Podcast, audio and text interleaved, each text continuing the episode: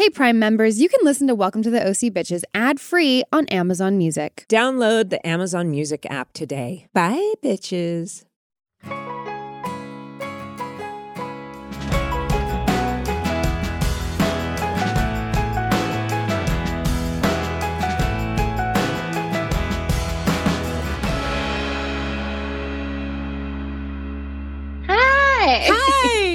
Oh my gosh. Okay, so everyone, please welcome to the OC Bitches. This is season four, episode 13. I am so excited to be here um, because, um, well, my other long lost daughter, Willa Holland, is here. She's our guest today. Unfortunately, Rachel couldn't be here. She's actually on a plane. So um, she'll join us later on when we go through the actual episode. But I wanted a mommy daughter day. So we're having a mommy daughter day. Okay. Okay, that's adorable. I mean, it's pretty it's pretty good for the episode. It fits. Yeah, right. Okay, so you all know our guest Willa Holland as the iconic Caitlin Cooper, but after the OC, she went on to shows like Gossip Girl and, of course, Arrow, and films like Legion, Straw Dogs, and Tiger Eyes. She's also the voice of Aqua in the video game Kingdom of Hearts, and I'm so glad she is here. And I really, really missed her. You, sweetheart, welcome, Willa. Thank you. I cannot believe you are this grown woman and literally i think the last time i saw you was 2010 at that warner brothers party do you remember and you guys were you were about to do arrow and there was like fire Yeah. walking over coals remember we all, all did that yeah, that was at, at San Diego Comic Con. no no it? it was the warner brothers no, no. launch party for Warner that, Brothers. that oh, God, that on the lot. Yes. That's right. Uh-huh. Yes, yes. i hadn't That's right. I remember. I, there was two two fire walking situations that I, I was kind of mixing them up. But yeah, uh no, that was. Did we we did that? yes we all kind of yes we did that. it was yeah i mean i guess it sounds kind of dangerous but it was safe it was safe but- it was it was actually kind of fun. Yeah. I can't believe it's been that long. So, like 13 years. But I was kind of reflecting on the fact that you are just slightly younger than I was when I started the OC, Wow. which to me is like, what? You're just this grown woman. So, I really want to catch up with you if it's okay with you. I want to Yeah. know what you've been Yeah. what you've been doing. And first, I mean, you come from such an interesting industry family. Your father's a cinematographer. Your mom was, is a ballerina. Your stepdad was Brian De Palma. I mean, you started modeling at the age of seven. And tell us how you got into acting and how all of this began, like what it was like for you as a child. I mean, it all kind of started as early as I can really remember. Like my earliest memories are of like, being around sets or just, you know, costumes and design and just kind of seeing it all happen. I was on the Mission Impossible set when I was, God, I was probably three or four years Oh, wow. old. But those are some of my earliest memories. Um, so I feel like I've kind of always grown up around film and television and it's just kind of something that's in my blood in a way that I can't really deny. And yeah, it's just something that in the beginning I mean, I think my mom just kind of saw that I was really intrigued by it and kind of pushed me into it when I was really young and I don't think any child wouldn't want to be in that, you know,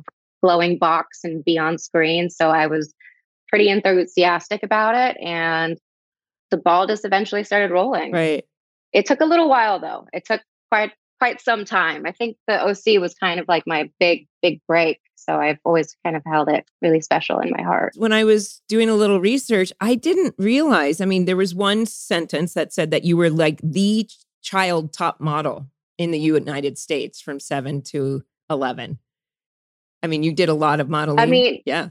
Yeah, I did a lot. I did uh like for Ralph Lauren, I did Gap, I did Guess, I did like uh, you know all those posters that are on like La Cienega and Uh-huh. like Beverly. I was on that. I was there for a couple years, which was kind of fun um to drive by it and see it all the time. Um, my mom had like huge blow up posters that she took from the Gap and the Guesses when they were done using them. She would like go and grab them from them and like keep them in a shrine. Um, Oh, I love it. yeah, it was. I mean, it was the whirlwind of an experience. I remember she said the first one I ever did, I was supposed to be like eating Chef Boyardee and like running in the sand and like looking all cute, but instead I just looked like a gremlin, just like shoving things, getting it all on my face, and just rolling in the sand. Um, but apparently it worked. Oh my gosh. And then, so you were, I guess you were actually 14 or 15 when you auditioned for the, for the OC. I was like, I think it was the summer between when I turned 13 to 14. See? Okay, um, so I remember. I was just, yeah, I was like just getting into high school. I was doing my first year of high school, ninth grade. It was all kind of around that time. Like, I, I feel like the show starts around like October or something like that. November was when it started. So, yeah. I was really fascinated by a young actress being as poised as you are, as mature as you are, but also playing the actual age of the character that you really were. I've met young actors who are like passionate like you. You have to have some passion. You really have to like it, don't you think? Oh no, I 100% agree. Um, yeah, uh, it was it was a weird experience for me. I have to say, being in high school and then also trying to juggle like attempting a career because I mean, in middle school, I remember no one really believed that I was an actor because I didn't really have much to show for it at the time. So like when I was going for auditions or whatever, I mean, I don't really think that people really took it seriously, or or I mean, there because there wasn't anything to take seriously, and I wasn't really popular in school, so I got made fun of a lot, and people picked on me because I was like friends with all the boys that they had crushes on, and it was just like this weird thing. And I remember actually they had like the hierarchy in our school had like their own versions of the OC and they used to like dub themselves the Marissa in the summer and like everything. And then uh when I got it, it was it was kind of nice looking back at that, just kind of remembering that they kept me out of that and now I got to be in the real one. well, do you Um, remember auditioning, actually auditioning for it? Or do you remember? I mean, I guess Shailene Woodley Yeah. actually auditioned as well because they were presenting Caitlin as this much more, you know, as a as a woman now. I can call you a woman, although I still see you as my little 15 year old daughter. But, you know, you were, Caitlin was presented in a slightly more sexual, you know, mature way. And, you know, as she, op- the first time we see her, she opens the door, she's wearing this push up bra. And yeah. Oh yeah. do you- were you comfortable with that, or how how do you feel about it looking back? it was something that was all a very new experience to me. I remember that was like my first introduction to chicken cutlets, where they like push your boobs up and everything. Um, and I remember them like saying that word, and I saw them from afar, and they literally looked like like raw chicken from like afar. And I thought in my head that that's what it was at first. I was like, that's what people do. They put raw chicken. And then I Yeah. saw it like actually up close and then realized it was like an enclosed thing. Yeah. But yeah, that was a a interesting introduction to, you know, my sexuality as a young girl. Um Yeah. I mean, I think I had probably dubbed into it a bit by that time already. I already had a boyfriend and everything, so it wasn't like I was being pushed into something that I wasn't comfortable with. Mhm. But I think the chicken cutlets was definitely a. It was just an interesting thing at first. I I had never experienced them, and then all of a sudden I was like in this tiny little schoolgirl outfit, and they were just like pushed up real Right. high. But it looked cute, and uh, looking back at that introduction, um, I definitely understand the reactions Right. to it. Oh, I mean, it was such Yeah. a great. You were such a great addition, and you know, Rachel and I've been watching this show in with very, very, with very much detail, and we're mag, uh, you know, really magnification of like everything that's going on and why the show was such a cultural phenomenon. And and you were such a great part, a great addition because Caitlin was really so different than Marissa. Where there's Marissa was just like she couldn't make a decision, and she was very vulnerable and very fragile and very broken. And Caitlin was like, if you if it's a you know make a decision and stick to it. She's full of advice for everyone. Like sh- how she gained all this knowledge and became so wise is really um it's really just this great gives, gives such a great texture um to the show. And season four ended up being such a great one for you as well. Do you remember your first day Yeah. on set? Oh yeah. My first day, um, I mean, it's all kind of mixed together the early parts, but the first day, thing that I remember the most was uh I like got to walk down the halls and I got to see all the dressing rooms. And I met Peter Gallagher right in front of my dressing room. And he actually pulled me in front into mine and had like a private little one-on-one conversation. And he just kind of sat me down and like prepared me in the best way that he possibly could for what I was walking into, which I really had no idea. I was, you know, 14. It was in the middle of the series. I think it was you guys were already season three, like halfway through it already. So mm-hmm. it was, you know, the ball was already really rolling with you guys, and there was already a dynamic and a chemistry and everything that I needed to kind of like fit myself into somehow. And he just, in the best way he possibly could, prepared me for all of that. And that's one thing I'll never forget. And I really, really hold that very special. Oh, that's awesome. Like he said, welcome. You're yeah. meant to be here to pay, take your space. Yeah. Or something. Yeah, yeah. I mean, and also just like preparing me for what is to come because I had no idea, you know, just telling me that things were going to change and that walking onto the show is a responsibility and there's things that come with it and mm. or just you know that just kind of prepping me for all that was to come and mm.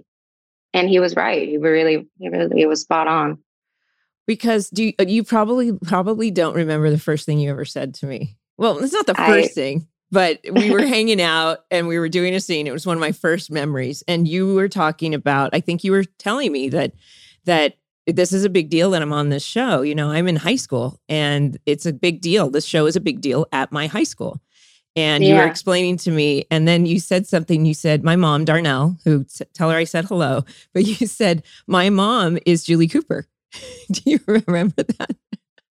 Oh yeah. Yeah. Yeah. And i still hold that to this day. My mom fully is julie cooper. You were playing my mother. Um, but, she, but in the best way possible she owns it. No yeah. yeah. No in the best way possible. It's it's just a dynamic of you know the west side culture and just kind of California culture mm-hmm. that I think it gets underrepresented in some areas. It gets, you know, exaggerated in a lot of areas. And it, you know, there's a lot of depth to the roller coasters that housewives go through. Mm-hmm. And there's a just there's a lot of things that that come with this culture and the climate and just the circumstances, even though it's a beautiful beach and everyone looks beautiful, but there's a lot of pressures and a lot of underlying things. So I think the women are underrepresented in that area. And I, Julie Cooper got to kind of hold the candle to that. In the beginning, because I was younger, I think I was 33 when we, when we did the pilot. Um, and, but they, I didn't know this, but they were concerned that I was too young and they wanted me to dress a certain way with hair and makeup. And I just thought that was, I, I felt so like, why are you try, guys trying to make me look so old? If you walk down the beach in Newport Beach, the moms and the daughters look the same. The kids are trying oh, to look yeah. older, the moms yeah. are trying to look younger. And I thought that, I mean, you and your mom, she's this beautiful. I mean, I love ballerinas and she's got this beautiful ballerina um, body. And she's just so, you guys look like sisters or could look like sisters. And that's what, you know, I want people to say you look like sisters, not like who's the mom, right? yeah yeah. that happens that no that's definitely what what she wanted and she got um, quite a lot. I did read that um you know after the oc and gossip girl and arrow and doing all these things that i think you had a quote that said by the time you were 18 or 19 you were just tired or needed a break. And did you feel like I you've been working since you were so young and you've just been nonstop working and you needed a break? How do you reflect back on on that time now? Have you found balance? I think that I definitely found some balance again during that time. I mean, yeah, it was a little difficult transitioning from, you know, being young and then kind of having what seemed like a normal life and skyrocketing into um, you know, a very adult world where I was working eh, mostly adult hours. I mean, it was kind of, it was a little less because I was a teenager, but it still felt like the pressures of being an adult at that age. Mm-hmm. And so just eventually around, you know, 18, 19, when the show ended, and after I did a few more projects, I just kind of felt that I needed a little bit of time to just attempt to be a teenager or myself or kind of find who I was. And I think that time was really important for me. And I really do not regret taking that break at all. Um, and I think that it's important for people, you know, to take that time and to separate themselves a little bit from their work lives if it gets a little too chaotic because you can kind of get wrapped up in it a little too much. So it was it was good being able to separate myself a little bit from it and keep that as work and professional and have a personal life.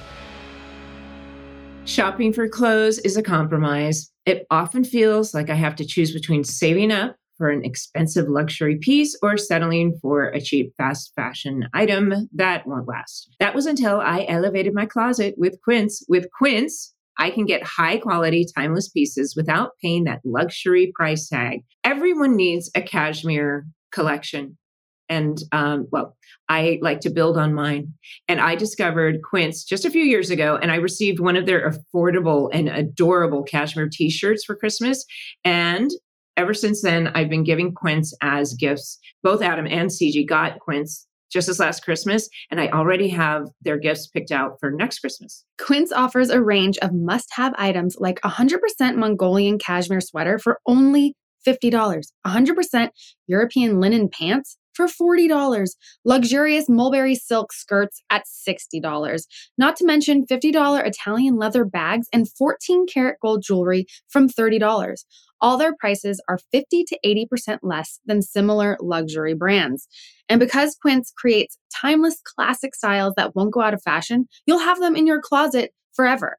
I am such a huge fan of cozy comfort. I live in it, and now I can live in it every day with Quince. I love their cashmere sets. I have the pants, I have the sweater, and I'm ready to go warm, cozy, comfortable. What's even better? Quince only works with factories that use safe, ethical, and responsible manufacturing practices and premiums, eco friendly fabrics and finishes. So I can feel good about getting high quality items that last longer. Shop with Quince today and discover the affordable luxury you deserve. Right now, go to quince.com slash OC to get free shipping and 365 day returns on your next order. That's quince.com slash OC for free shipping, 365 day returns, quince.com slash OC.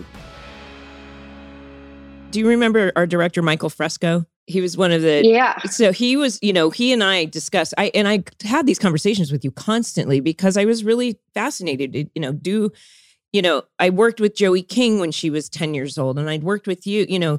Um, Joey King was like, I just love being an actor. And Michael Fresco, remember, I remember him saying to me that kids acting can be a form of child abuse if they don't want to be there, if they want to be a kid. And he said, and I feel awful. It's my job to get the day done. But when you're working with young people who don't want to be there, who don't have that quote responsibility that Peter Gallagher was talking about, there's 200 people yeah. and this is their job and their livelihood. And you're, you doing your part is what's that adult responsibility, but you're doing it as a child. So I feel like you're, I mean, my observation is that your upbringing and such, you understood the industry and knew what was required of you because you were just a absolutely professional and wonderful to be on set. But i also truly believe that if it at some point you're finding if you're not finding joy in what you're doing you need to check in with yourself i think. Yeah. Yeah. Um and I w- I don't think it was that I wasn't finding exactly joy in what I was doing. I've always found joy in it. It's that I wasn't able to separate myself from it once I got back home. Uh. You know, it was like it felt it felt like that was my whole life and that like it was consuming everything and and it was because it was, you know, consuming most of the time and then once it was over, most of your energy was depleted mm. and mm-hmm. I had never really got to have, uh, you know, a prom experience or any experiences like that. I mean, I had, you know, premiere experiences, which I guess you could say were a little, you know, red bigger, carpet, but yeah. red carpet experiences, but it still was, it was just, it was a lot different than just feeling like a teenager. And mm-hmm. I just needed to kind of revert back and almost just kind of I don't know, just simplify things for a little bit yeah. so that I could manage as I went and and got older to you know just learn how to keep the balance. Yeah. No, I and I think what's interesting is what people say, uh, what the things that come out of their mouths are usually about themselves because I found at some point I didn't have joy. And that was and that's when I took a break and it was now I'm back to it with absolute joy. But it's like, am I tired? Is it like what what's the what's the imbalance going on? But I really Yeah. I was always very interested in how you were doing as a young person. I was always on set all the time and doing that because at some point, especially if you have really, really huge fame, you're a commodity. The face, the body, everything is a business commodity. And it's like an all or nothing. And how do you find the balance? So it's really, yeah, Yeah. it's, it's, you got a good head on your shoulders, son. Because it can be an interesting Well, thing. I mean, I imagine at 15, you were instantly probably recognized, right? In public. Yeah. I mean, it was it was uh, weird. I mean, it, it was like a slow upbeat, but I remember like the first like couple weeks, like somebody leaked my phone number, and I kept Oh. on getting like voicemails and like people just like sending. People would call me and just have the the music playing like in the background, Oh gosh. and like just like saying weird stuff. I can't remember exactly what was going on, but um, yeah, my phone number got leaked, so I had to change that, and then it was kind of like weird things like that at first before I actually got noticed. And then one of the times that I remember actually in the earliest, um, I was in Louisiana working on something different and someone like yelled across the street. We were like walking down Bourbon Street where people are usually pretty drunk and Yeah. someone yelled across the street, You killed Johnny. And I did not think that that was directed at me um, until they came like running up to me and like grabbed me and were like yelling in my face for a second. And then we calmed her down and reminded her that he was a character and the guy who played him is very much alive. and um, it's a show. And yeah, um, that was an interesting experience. Oh my God. I think that was actually one of the first like real like ones that I had gotten. Um, yeah, because I I don't think that I really experienced too much of that until like later on. But that was the one that like really stuck in my head because I don't think you can really forget that. That's so funny because, you know, we've analyzed these episodes and not once did we ever say that Caitlin, boy, she killed Johnny. like we've Yeah. talked about Marissa's responsibility and and and Ryan's responsibility, but it never once did we think um Caitlin had any responsibility in that. Oh my I gosh. mean, I don't remember it really seeming like it was her fault, but maybe looking back because she was she grabbed the there. she I- grabbed a bottle of tequila and said let's go drink but no it was definitely not yeah that's funny but it is true Yeah. that is one of the things that we've discovered when we started this podcast it was like well what do people want to hear and i realized they want us to talk about these characters like real people because that's what a water cooler show is. Did you hear what Caitlin and Marissa did last night? You know, it's that kind of it's that kind of thing. You know, so so what was it like watching this episode back? I mean, I I wish we could talk about all of your episodes and and we could in general, but um, how was it watching this back?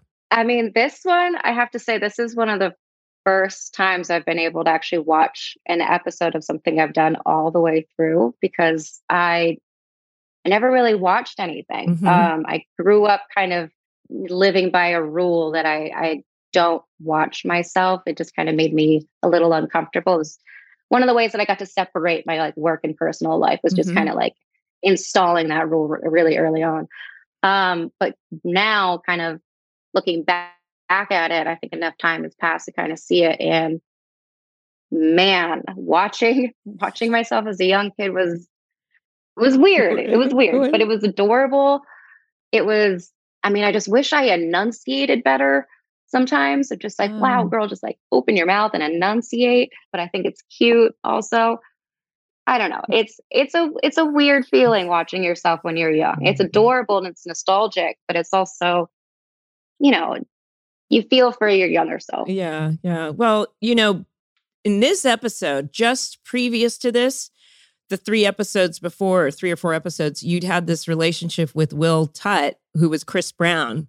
Do you Yeah. remember working with him? It- oh yeah. yeah. Oh yeah. No, he's he was really, really sweet to me. And I actually ran into him a few times Really? later on. And he was always so nice. And he like would come up and remind me about the whole situation and all that stuff. And yeah, it was it was a nice, sweet time. He was he was cute on the show. I remember him being really kind and polite and sweet. And Yeah.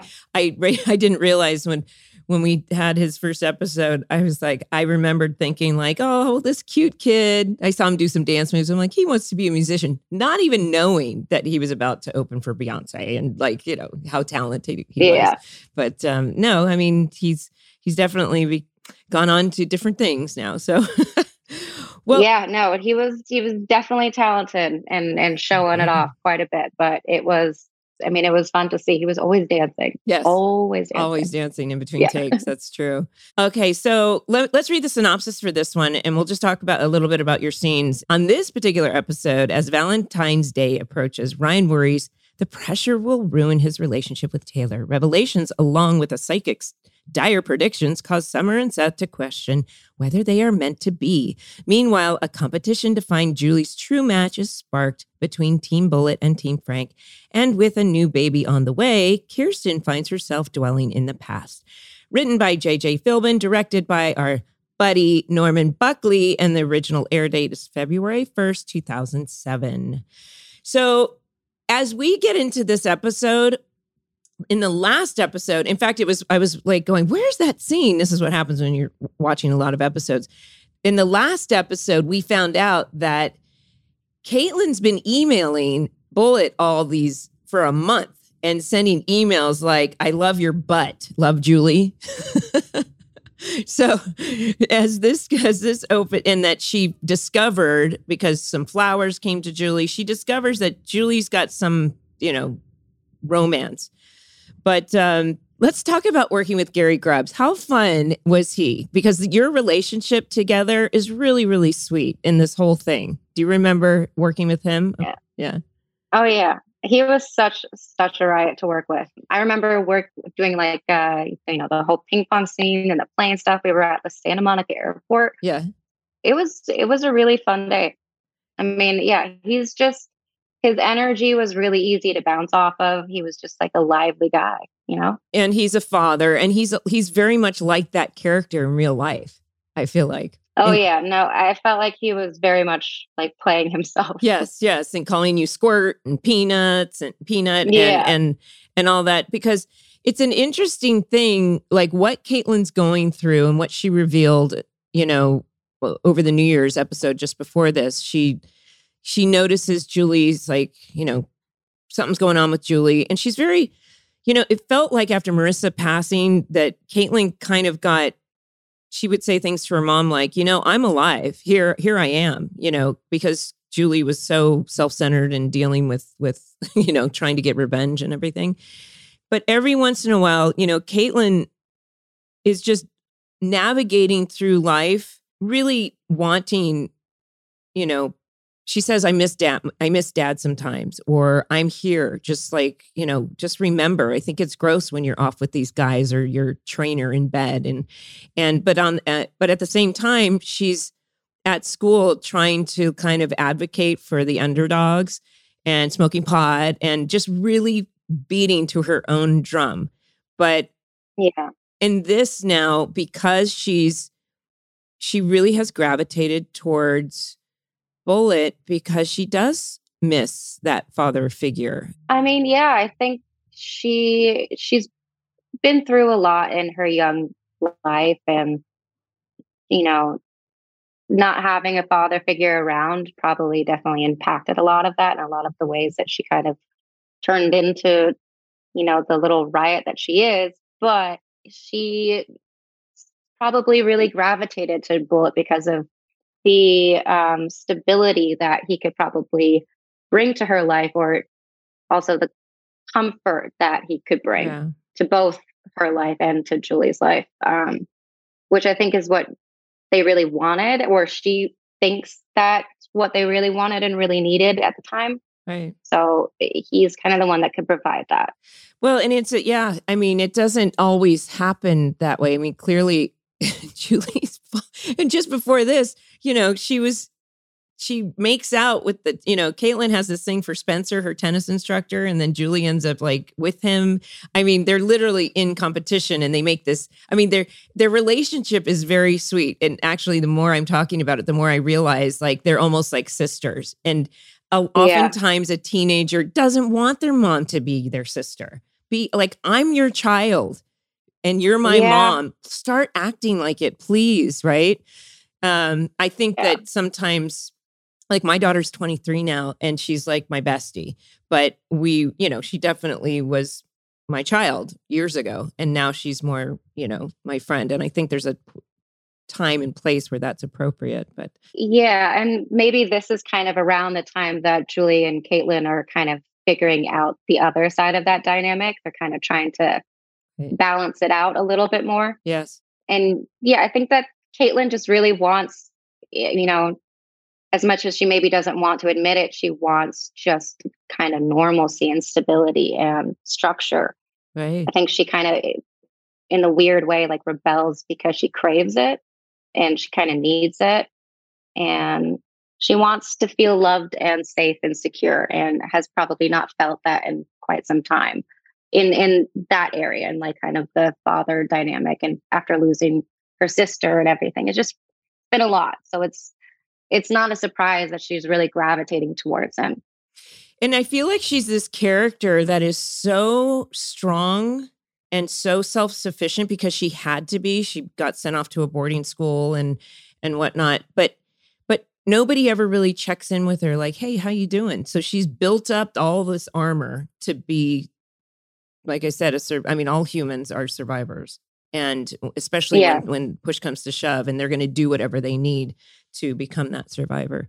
But so that's why I think it is really, really endearing to see Bullit teaching her the two step or playing ping pong. And, you know, and also, so now in this episode, she overhears Taylor because Taylor's figured out that um, Julie has a case of the Franks. But so she says, you know, uh uh no, my mom loves the Bullit and it's war bitch. yeah So, yeah which creates Um, this beautiful, wonderful, wacky thing that's going on in season four. Season four was definitely the more let's have fun and anything goes kind of season. And so they create Yeah. this wonderful competition. team Bullit team Bullit versus team frank Right. it was i mean it was a cute little episode a cute little dynamic i loved playing that i loved um, having that that's all those scenes with ryan and um, with autumn and the limo and everything it was it was fun Yeah. Now you could tell you guys are having a good time. You know, we've also, you know, we've noticed sometimes where we're like, oh, we can tell like this person was kind of over it. I always said like we complain when we don't work as actors and we complain when we do because the hours can be long or something. Or maybe they, Yeah. maybe you're judging the material or this or the storyline or something. But there was something just so endearing about Ryan and Taylor coming together to help Frank and this whole thing of like Team Bullit and how she's like, well, so you get Julie, you know, Julie ends up in the limo because they take her away. And, but then Caitlin's like, Mom, Bullit's waiting. And in the limo, she says, you know, he's going to take you anywhere you want in the world, Mom. And most kids in this situation would say, I don't care. I don't, I don't have any feelings for this guy, Frank. I want you with Bullit. But Caitlin somehow says, God, I want my mom to be happy. And then lets her go back to Frank. I mean, how mature Yeah. and beyond her years is she to actually say, I want my mom to be happy? Go ahead. I mean, I think the whole reason that she is kind of campaigning for Bullit is because she thinks that he can provide the most happiness for Julie and that he can provide like the lifestyle and the security and all the things that she thinks that they need and they want. Right. Or and in comparison, she's not really thinking about, you know, true love or anything like that. She's thinking, look how perfect the situation is Mm. and look at how amazing our lives could be. Um, in comparison to how hard things had probably been for them for some time. Yeah. Uh, so yeah, I think it's not a surprise that she's really campaigning for it because sh- in her heart, she really thinks that she's doing the right thing for her and she's trying to make her mom happy. yeah. Um, but un- unfortunately, she realizes that she's kind of overstepping and kind of pushing maybe the wrong relationship onto her mom. It was a sweet thing. She says, you know, oh, what does she say? Will you settle if you can't be my stepdad? Would you settle for being my friend?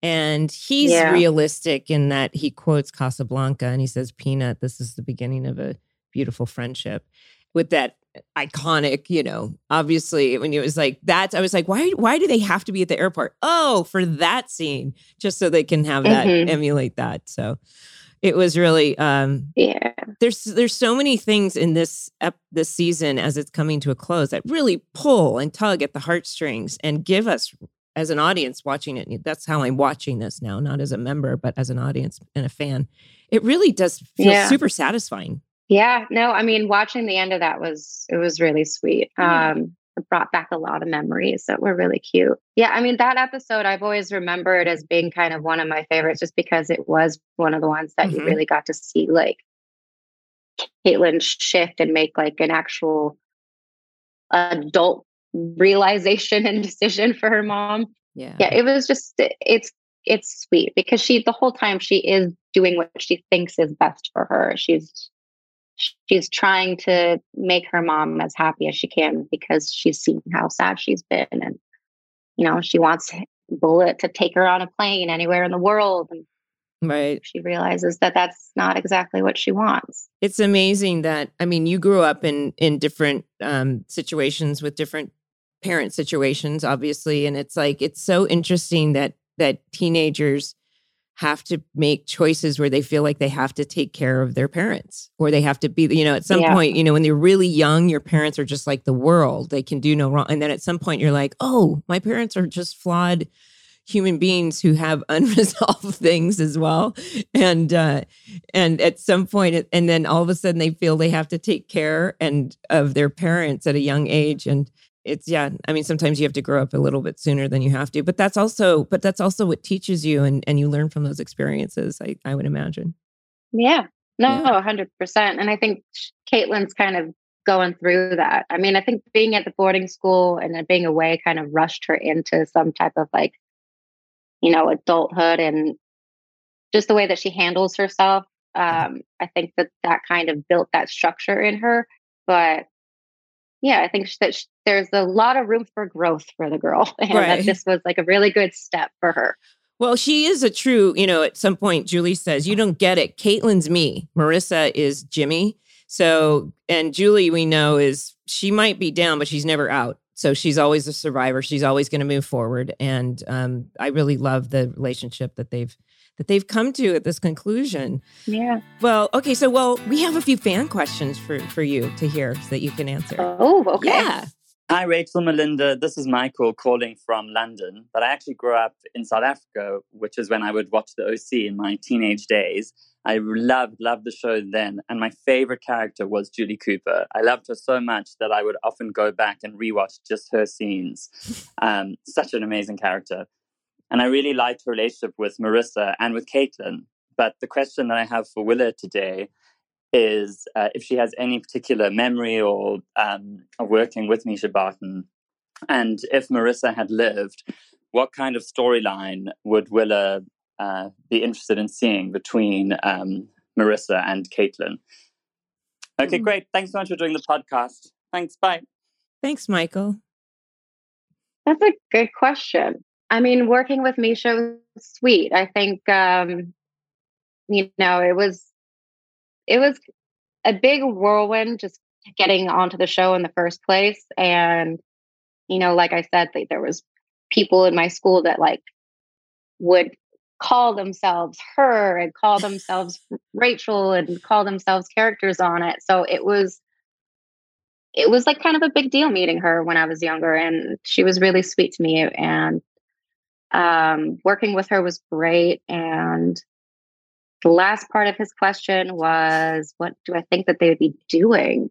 yeah what kind of storyline if what kind of storyline do you think you guys could if she hadn't passed away what storyline would caitlin and marissa possibly be doing i don't know in a love I- triangle I mean, oh god, something very no, soapy Let's hope not. yeah, I mean, maybe something soapy, maybe a love triangle situation. Um, you know, maybe going to berkeley maybe they start a business together. Maybe they go to Berkeley together. You know, yeah no I don't know. I ambitious stuff. Let's stay on the positive and ambitious. You're right. Positive, ambitious, and something to do with fashion, maybe, because your clothes, they were clothes Yeah. were super cute. I love them. Some some were amazing. Some were, I mean, when I look back at like the Y2K fashion craze and Yeah. like how it's like in style now, I'm like, What? I'm in shock. I'm in shock. You But wore a it's lot of, like- like they're not doing it all the way. right. The tunics or dresses over leggings. And, but you were Yeah, you wore a lot of high heels. I noticed. I was like, you were very, very high heels. They made um, her wear a lot of high heels, a lot of chunky, chunky heels, and a lot of like legging tunic situations, like you just said. Like Yeah. that. That to me is what I remember about Y2K fashion. And when people are saying that they're doing it now, I'm like, you're not brave enough. You're clearly not doing the thing. Um, Got to commit. but yeah, they got to commit to it. They really got to like put their hair and like do that crazy pompadour thing that we used to do up here. oh my gosh. Yeah. I can't remember why we used to do that. But You had the best hair. I was so jealous of your hair. And even watching it back, I was like, you had that like naturally, is your hair naturally wavy like that?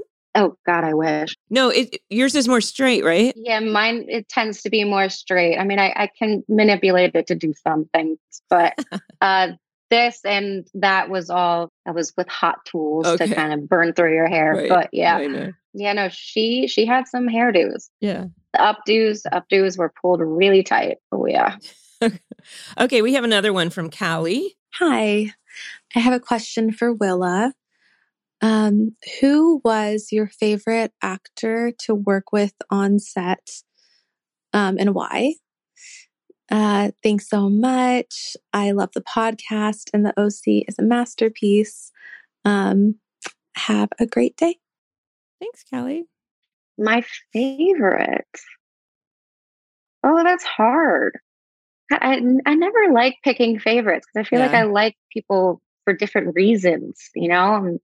Man, um, I think people that are sticking out the most to me, I don't think I could pick just one, Yeah. to be honest. Um, I think it would be working with you was amazing, working with just all the people that played the father figures, Michael Nouri, Gary, like they were all Peter, they were just all so wise and just really taught me a lot at a young age that I think was really important because of the circumstances that I was under. Mm-hmm, mm-hmm. You know, they kind of they just prepped me for a lot, which I, I really, really appreciate. And I think I think it did a lot of good going forward. Yeah, I just I mean everybody was so sweet. You had a really I mean, I don't really have a bad thing. You had a really great dynamic in season four with with Autumn. There was yeah, the- Autumn re- was so great. Do you remember Yeah. that at the um the Thanksgiving episode where you have the little Chinese dog? You named it The uh, hairless guy. the hairless dog. Yeah, you named it Little Julie, and he called it um vicious or or something like the name anyway. But but because you've just come back and you're just meeting Taylor, and she's saying something crazy, and and and Caitlin says something like, "You are just weird and wacky, and it's wonderful." And you guys end up having this great kind of um, camaraderie that I thought was Yeah. great for this for this season four.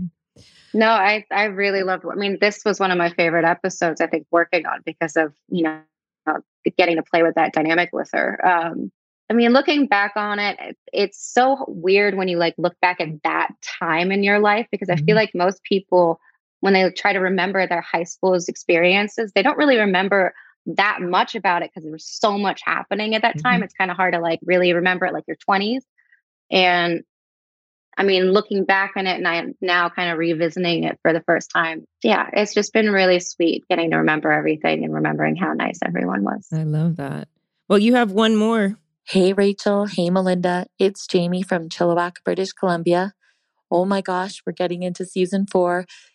Worried about the podcast ending soon and trying to think of something else that you guys can do together. and Rachel, of your love for Golden Girls, mine too. I'm thinking, why not revamp the Golden Girls? Everybody's kind of doing it. And uh, just wondering if Willa, you would want to be included in that and maybe giving Mishka a call. Or what sitcom would you guys like to bring back that you ladies could be a part of? Thanks for the podcast. Have a good one. Oh, gosh, I've never seen the Golden Girls or Oh. Gilmore Girls. Which no, one was the it? Golden Gilmore? Girls with Bea Arthur and Betty White and Rue McClanahan. So I mean, yeah, definitely know of, but haven't really watched Yeah. that much of it. Oh, what sitcom would I do? I mean, the biggest sitcom for me, it was either Friends or Will and Grace, to be Yes. honest. That Oh. was like, that was the pinnacle of my childhood. That was the only thing we had on VHS. was just like all the Will and Grace tapes. Oh my gosh, I feel like those characters could fit right in. Caitlin and Julie, you know, she could go toe to toe with Karen. Yeah, I actually found out that um, Karen, ha- the girl who plays her, uh, Megan Malawi, Mal- Megan Mullally. Malawi, Lalali. yeah, Megan Malawi. She has a dog named Willa. Oh, very That um, I learned this really weirdly because I ran into the guy who played Will. And, Sean um, Hayes. Oh no, Eric Eric McCormack? McCormick. Yeah. Yeah, I can yeah. see Caitlin going up against. fanning out on him. Yeah, against uh Just Jack. Yeah, that would be fun. That would be fun. Listen, so that would be a Rachel, lot. Oh yeah. she just sent us a text. She said, Willa, I'm so sorry I couldn't make it today. She's getting on a plane. I would have loved to see your face in chat, and hopefully we can catch up soon. So thanks for doing the pod. Of course. Yeah. Okay. Well, thank you so much. I mean, it just is so great to catch up with you and um, say hi to Darnell. I, I, I miss hanging out with her. but oh um, yeah. You guys should get coffee. we catch should. up. Hopefully, we'll get together for this 20th. Something should happen with some kind of celebration, from what I've heard. So hopefully, I'll see you this year soon. Yeah. Yeah. That'd be amazing. Yes. Okay, honey. Take care. We love you. It was so good to see you guys. Bye. Bye. Rachel has joined the podcast, and we're talking about Willa's last um, voicemail about if we did the Golden Girls and it was Summer, uh, Marissa, Caitlin, and Julie, who'd be who? So you're definitely Sophia. No, like I don't care what character, anything I've ever done. I am Sophia, no matter what, because I'm obsessed I- with her. I feel like I'm. Do you think Caitlyn's Dorothy and I'm Blanche? no, I think Mischa would be Dorothy before Caitlyn's Dorothy. Honestly, Marissa. Hmm. Sorry, whatever. Marissa's not. Oh, okay. Marissa, we're gonna put her as Dorothy. Okay, we're putting Julie as Blanche, one hundred percent. Willa is Rose by default, and I'm Sophia. That's all there is Huh. to it. I stand by my choice. I kind of like Dorothy for myself. for though. your for Julie Cooper. Oh well, okay, okay. Let's I- let's I- count. for- for- you know, if we go over for Melinda, that's fine. But if we go Okay. over all the you know dudes Julie Cooper went through on the series of the show, there's no way you're not Blanche. I, you know, you know what? We remember when we talked about how many she kissed when we were talking Yes. with Brandon Quinn. Yes. I was like, there. I forgot. Like we didn't add Frank and Bullit, and and also the Oh. the numbers of proposals between Caleb and Neil. Yeah, and okay. See, you're just supporting my case here. Oh, okay. but I'm so Right. bummed that I wasn't actually here to speak with Willa. Um, I obviously sent my love from afar, and it was unfortunate that. I had to miss it. But I'm so happy she That's came okay. on and that We had a mommy daughter day. Yeah. That's her- we kind of said it with mommy daughter. And I was just amazed. I'm like, she's a year younger than when I started the OC. So she's crazy. so poised and so beautiful. And it was so much fun. Yeah, and I But, love that um, her favorite memory was shooting that scene at the Santa Monica airport with with uh, Gary Grubbs because Mhm. at the end when he quotes Casablanca to Peanut, I just it was I was so touched. Was You're very sweet, right. very sweet. She actually really she told a great story about um, when she first met Peter Gallagher and the he, the advice, and she said it meant so much to her. So Aw. Anyway, you were missed, but you know what? We do everything we can to stay on schedule and bring you the guests um, that need to be here to tell their Yeah. story. So, do you? I mean, before we get into some of that, that was so much fun. The whole case of the Franks that was like this team Bullit, and and it was fun to see Ryan and and Taylor kind well, of let me working let me together. ask you, watching it, Yeah, did you feel more drawn to Team Frank or Team Bullit? Well, like we talked about in the episode with Gary, I thought it was it's such a different Julie. Like I feel Mhm. like it's team you're going to find out what ultimately happens at the end. I know Gary was talking about some of it, but there's um she's really really torn because Frank is the opposite it's the person that she's trying to get away from and then we see in this scene you know when taylor was like i need to work with something they've got the money card we're going to pull the emotional card i need something frank what is it Mhm. and because i'm working with a, an outlet who can't express himself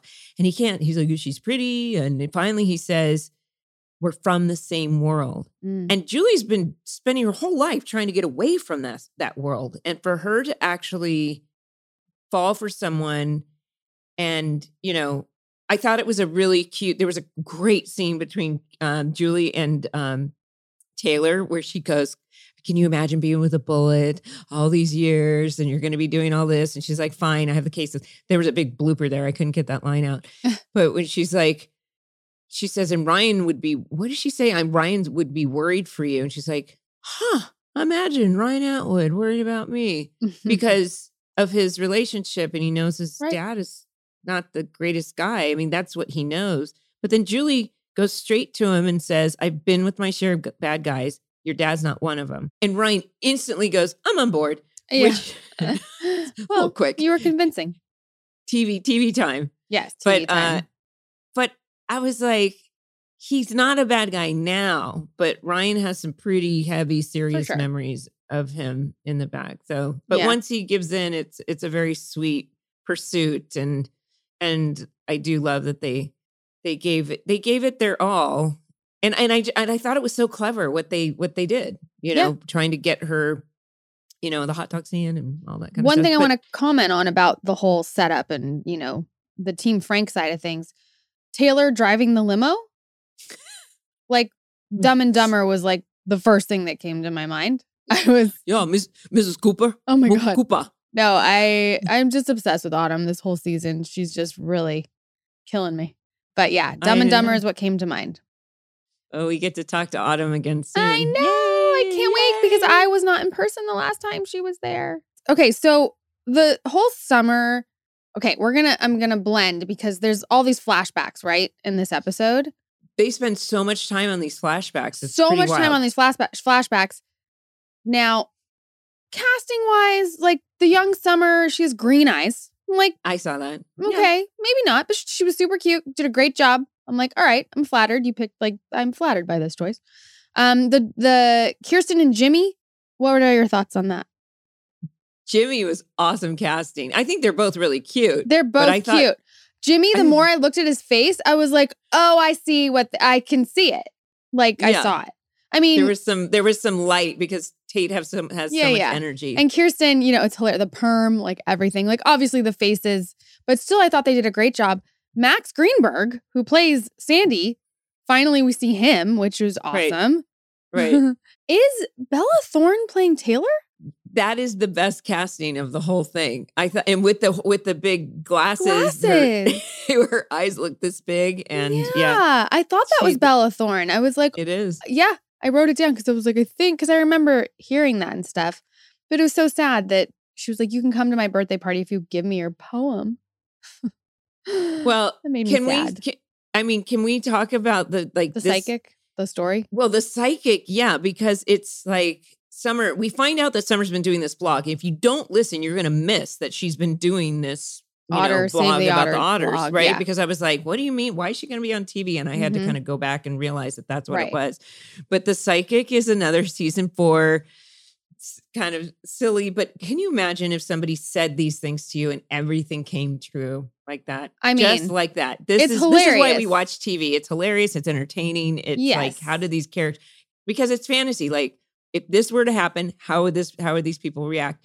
And it's actually very clever because it makes them mix Summer and then Seth question like their destiny. hmm And in fact, something I think I read somewhere that this episode was almost called The Destiny, but it became the case of the Franks Mm. because you say it a lot destiny. I do. And you're because your destiny is going to be this George and Right, the falling objects right. and Justin Timberlake. There's something, there's some very lady. specific things. Very Yeah. specific things, and they're all really funny. yeah. There was another funny scene when Seth is telling Ryan, he goes, So back in nine years ago, or whatever it was, seven. And he Ryan goes, Is this gonna be a long flashback? Yeah, I was laughing.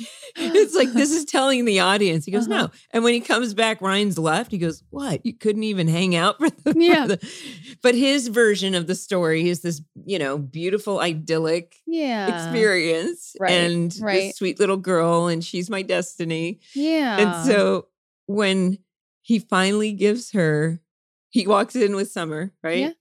She's watching TV. on the, on the I'm on the news. and so is This Justin Timberlake. He's bringing Yeah. sexy back to the bait shop. And how and just how does a small venue like that get big acts like Justin Timberlake? We'll answer that question coming up. I mean, at that time though, like when Sexy Back dropped, like that album is such a time. Oh my god, Yes. so many memories. I I remember getting invited during the OC. Remember the Avalon, you know, on Yeah. Vine, Mhm. and getting invited to go to one of his concerts for a red carpet thing. And Nicole put me in a in a Hervé Leger, the band dresses? dress, yeah, The Leger. yeah, Hervé Leger, Yeah. yeah. and um and I was walking and I invited two of my friends um and as I walked in he went hey he, and I was like, like, I was like because wasn't he at McG's at one point Probably. Well, when he maybe when he At was a dating party? Cameron. No, He- I can't I feel get like he was at one of McG's parties. I'm sure he was. Yeah. and there was like that rumor that he was going to come on but he and he looked and I was like maybe he's just nice but he walked by and I was like oh my god he just my friends were like did he just say hello to you and I'm like no I've never met him but um but I think it was during that time so that was Yeah. a digress anyway, that was it. yeah, a That little was JT action. Definitely never hurt anybody. But that's a that's a not a huge venue. That's actually a smaller venue, and it was amazing. it's like a bait shop. Yeah, a little bit, little bit bigger than that, But because it is a theater, but it's definitely it's a it's a club. lots of lots of clubs. I there's a lot of celebrities you run into in that place. Anyway, anyway, yes. So all those Um, things, so all the thing the psychic was saying start to happen. And then when that dude walks in and she's like, Are you George? He's like, I'm Paul, but I work for George. I actually remembered watching when they said George, I was like, no, it stands for some like Greenpeace thing. I remember. Oh, you did remember that. I that. did. Yay. I did. That's awesome. Thanks. Because um, did you know who that guy was? No. That walked in? JJ's husband is Michael Schur, Oh my God. a showrunner, creator, he created writer, The Office. Office, Parks the- and Rec. I mean, like Parks and Rec, all these shows. I mean, the Yeah. U.S. version, he show he was the showrunner, uh, right? one For of The yeah, Office. one Um, of the showrunners, and the Office and Parks and Rec, and right now Hacks. He's That's him. That's him. Yeah, that was him. Man, if I could go back in time and be like, hey, I like your shows. Want to put me on one? You'd be great on one of those oh shows. gosh. I think I think those are the kind of. I mean, I would love to do a comedy, a single. Oh my God, comedy yeah. like that. That'd It'd be be, so so, much fun. fun. That's so That- funny. I did not know that what- little tidbit of information. Yeah, that kept um, popping up in my little little research. Yeah. But when Seth does visit Summer and he gives her because I for this I completely forgot. My brain wasn't that interested in, in the flashbacks. It's Mm. weird. Like I was like, Mhm. I don't want to watch these other actors play us. Although I my I wasn't in it. Mhm. So when he hands her this framed, crumpled up piece of paper, I was like, that is the best gift. And what a coup that the writers have Summer go, yeah, I didn't write it. And I was like, oh my God, Seth's world has been rocked. yeah. And he rightly says, but my our legacy, everything I built Mhm. everything on is A lie. questionable Yeah. now. Right? But I love what um Kirsten says to him when they're in the bedroom and they're having the talk and she's like it's not about, you know, the summer that you've I you know idealized or whatever. It's Mhm. it's the summer you know now and like how many things has she done to prove to you, you know, that she is the Right. one. And I thought that was a really good conversation. and, and because Summer asked, she went to get photos from Kirsten, and that's when she sees all these photos Mhm. with Jimmy and asks, like, "How did you know?" I mean, Mhm. that becomes her kind of her her theme. Like, who? What if he? What if you're my Jimmy? What if I haven't found my Sandy? Mhm. And so you're both questioning, and I think that's such a smart thing to do at that age. I mean, you You're were so you were young. young. Mhm. You were young, ending a relationship. I mean, at some point, you're kind of like, I don't know if this is something when you're young. I wish I'd had more time to myself when I was young. I- I, went from one boyfriend to another to Yeah. another. I didn't have No, my all my my entire twenties, I was just in relationships. yeah. It's a shame.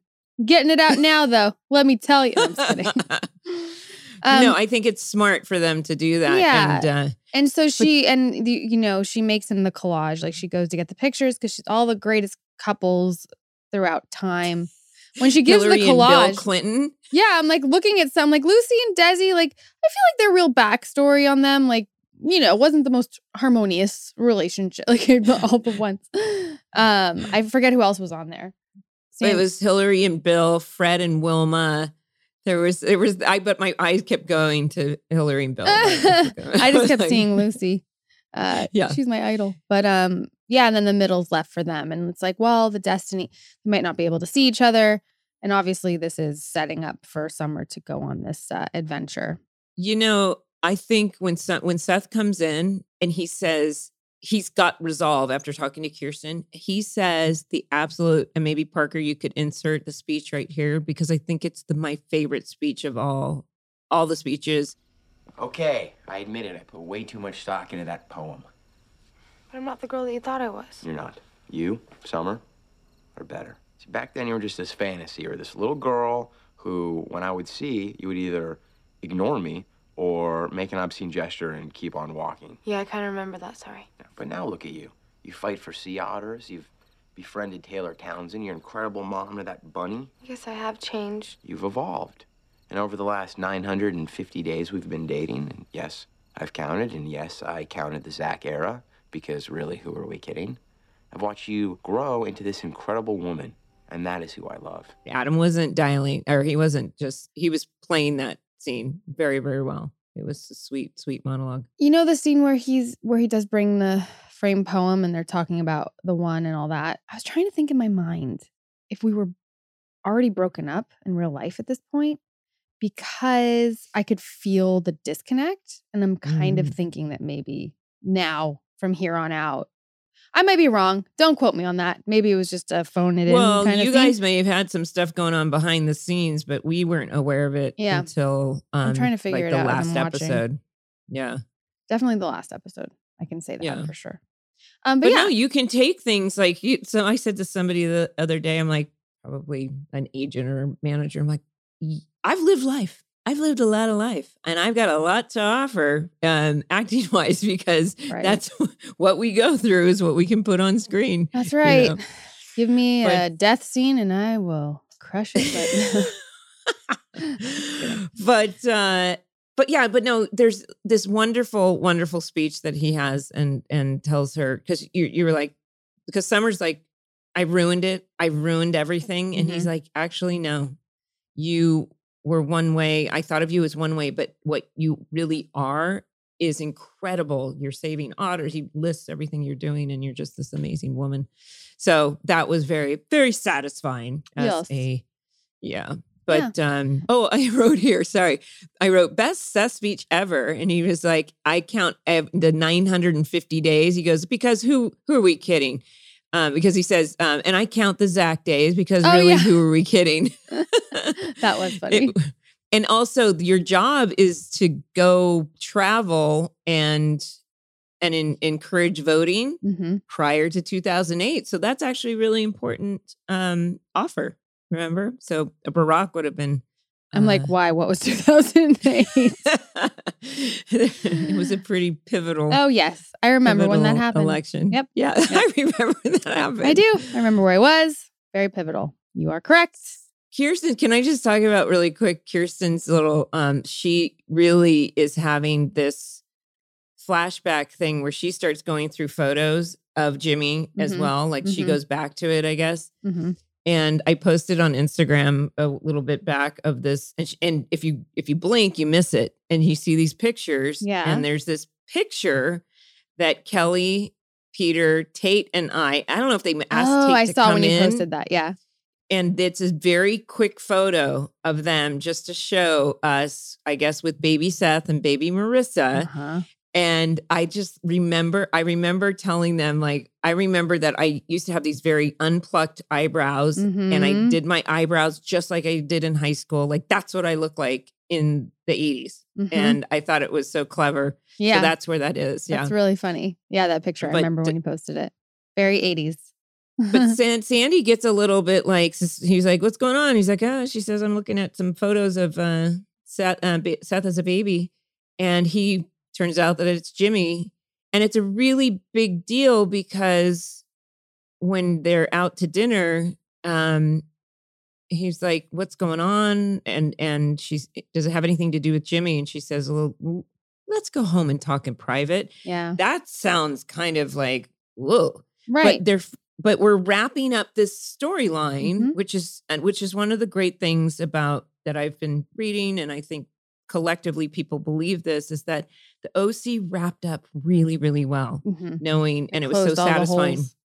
Yeah. right not Yeah. leaving so she so we're wrapping up that storyline that was indicated that she'd had an abortion Mhm. and they do all of this without ever using the word abortion Right. i guess josh explained that we can't do that Yeah. And you see that she breaks up with him because, you know, she was pregnant and she does. She goes to get the abortion. And it, Jimmy obviously didn't know Mhm. about it. And she's going to Berkeley. And that's yeah why. and it that sounded it's like it you know a lot of times we leave the audience like television tends to spell everything out but sometimes you just paint a, a subtle picture of it not only was she pregnant and wanting to when she chose to not keep it but moved to berkeley there was a fundamental change Mhm. in not being with not continuing with their plans from high school Mhm. and so it led to something so and you know sandy of course was you know very sweet he's like no how come you never told me and she said